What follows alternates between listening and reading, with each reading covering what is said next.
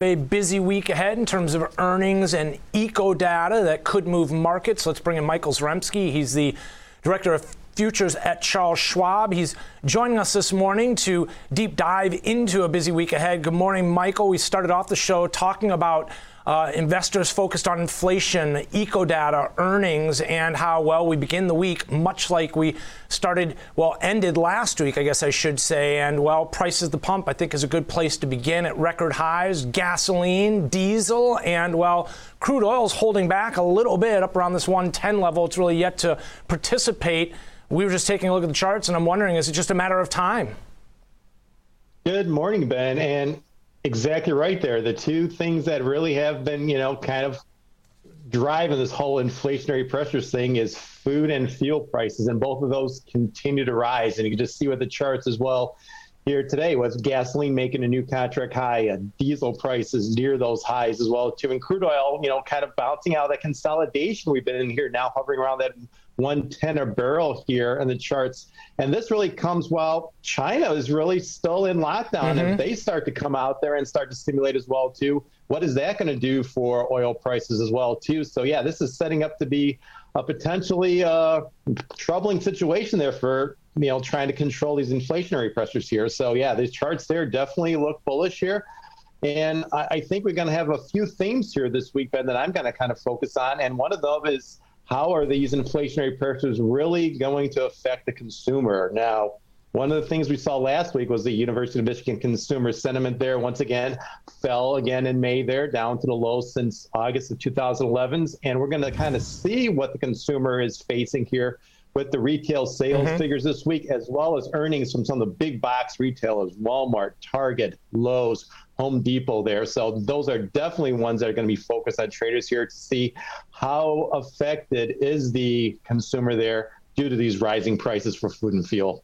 You know, Michael, uh, you bring up a couple good points there, and I, I, think the takeaway is really just we're looking at crude oil right now. We before the break we're talking about our Bob prices at the pump again, and uh, you know I noticed this week up and through six dollars for regular uh, in my neighborhood, which I was shocked. I'm sorry, six dollars for premium, up and through five dollars for regular uh, something I've never seen. Um, and I mean, ultimately, this does sort of pull back on that discretionary spending. And so uh, maybe the focal point here, uh, again, even more so than some of the data do out, will be earnings, those retailers.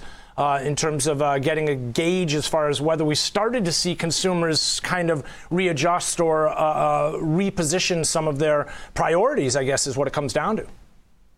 Absolutely right. And I think the one I'm really curious about is the guidance from Walmart there as well, because I want to see there, you know, what are their effects there of the consumer there? Are they cutting back or are they seeing actually more businesses, more business going to their company there as well too because of they're known for lower prices. Are you starting to see the consumer shift to some of these lower price stores as well too? So I think it's going to be very interesting to see the difference between a Target and a Walmart there because I think they have somewhat a little bit different uh, potential uh, types of consumers that go to those stores as well too to see if there's any kind of differences there to see any kind of shift in spending there and we also got the housing market as well too. Mm-hmm. I think that's the other theme here this week as well too is we have the national association of home builders index out for may there and that's once again supposed to see another monthly decrease as well too as the uh, home builders just really you know it's just a perfect storm for them as well too with rising material costs, mm-hmm. higher mortgage rates as well too, and a consumer there that's getting uh, stretched by a higher mortgage rates there. So that's a little bit dour sentiment there.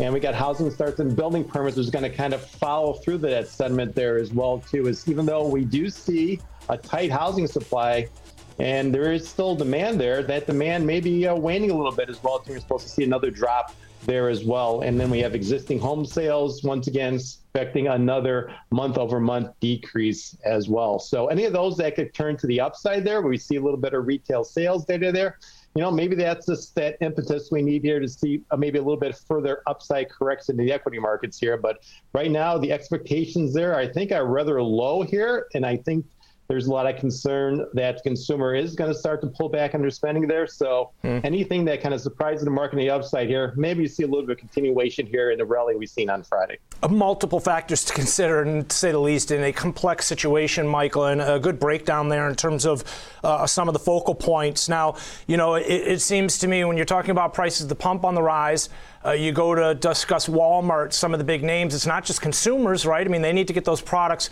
to stores and fill their trucks, ultimately to tanks, uh, to move those products. So uh, you've got that. You've got uh, you know the housing data this week. You've got, as we talked about, rates. Even with Fed Chair Jerome Powell trying to dial back some of those three-quarter basis point rate hikes concerns for the upcoming meetings. He talked more about 50-50.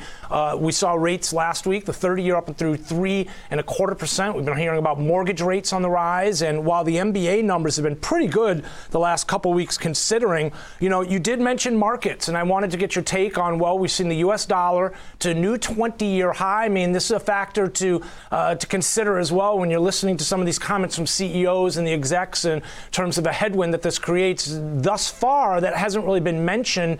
We've heard a lot about inflation, obviously, but uh, so far that strong dollar not a factor to consider. But I mean, when you look at some of the other currencies, Michael, the euro, the yen, the Swiss, across the board, uh, just getting pounded.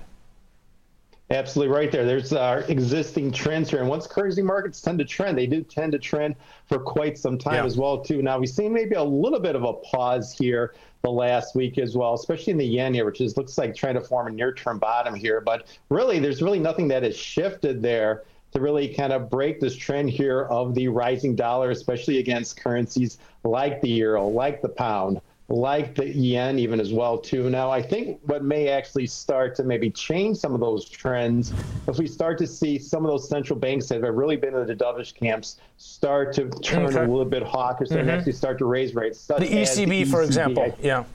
Exactly right. Yeah. If they do start to increase rates in June or July earlier than the market expected there, that could be that catalyst there for a bit of a short covering rally in the euro. And that'll definitely kind of dampen some of this enthusiasm for the dollar. But until they actually prove that as well, too, right now the trend is, is still going higher as well, too. And we don't see anything breaking that as well unless we start to see some of those central banks turn more hawkish. You know, we just had David Williams on from Page Trader. He was talking about 39.50 to the downside, and he was looking for some upside momentum. If we could hold that level, 41.50, 41.60, talked a little further out up to potentially 43.20, I think it was. I mean, uh, maybe that could help the dollar come off these upper levels too. If we were to see the indices rally back, maybe the dollar is kind of getting a lift here in that uh, safe haven type recipient beneficiary thereof.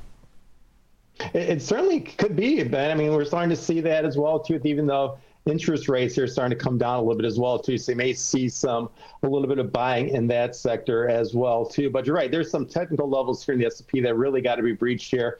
For this week here, I'm looking at maybe the uh, 40-60. That's around the 10-day moving average there. Okay. That's a a near-term target. But longer term, I, I, think David's right there. That 4150 to 4160 area, I think, is a pretty key level. That's also currently near the 20-day moving averages, which is widely watched by a lot of traders there. And on the uh, longer term end, we know there's a lot of resistance at that 4,300 level there. So that level there would definitely be breached. Now that I think could be, if we do see a little bit of a rebound here in the equity markets there, and we do see a strong counter trend rally here, that 4,300 target there is definitely going to be some steep resistance there and may actually kind of cap any kind of, uh, like I said, counter trend rally in the market. Okay, real quick, I just want to pull up this look at uh, where we head, uh, be, where we are as we head into the middle of the month of May here, and as we start the week, holding below the lows from April, and well, just off that alt, I'm sorry, the new year low print that we saw at 38.55, coming off the all-time high 4,800 from January. Uh, Michael, appreciate you joining us to help us take a look at a very busy week ahead. Michael Zaremski, Director of Futures at Charles Schwab, joining us this Monday.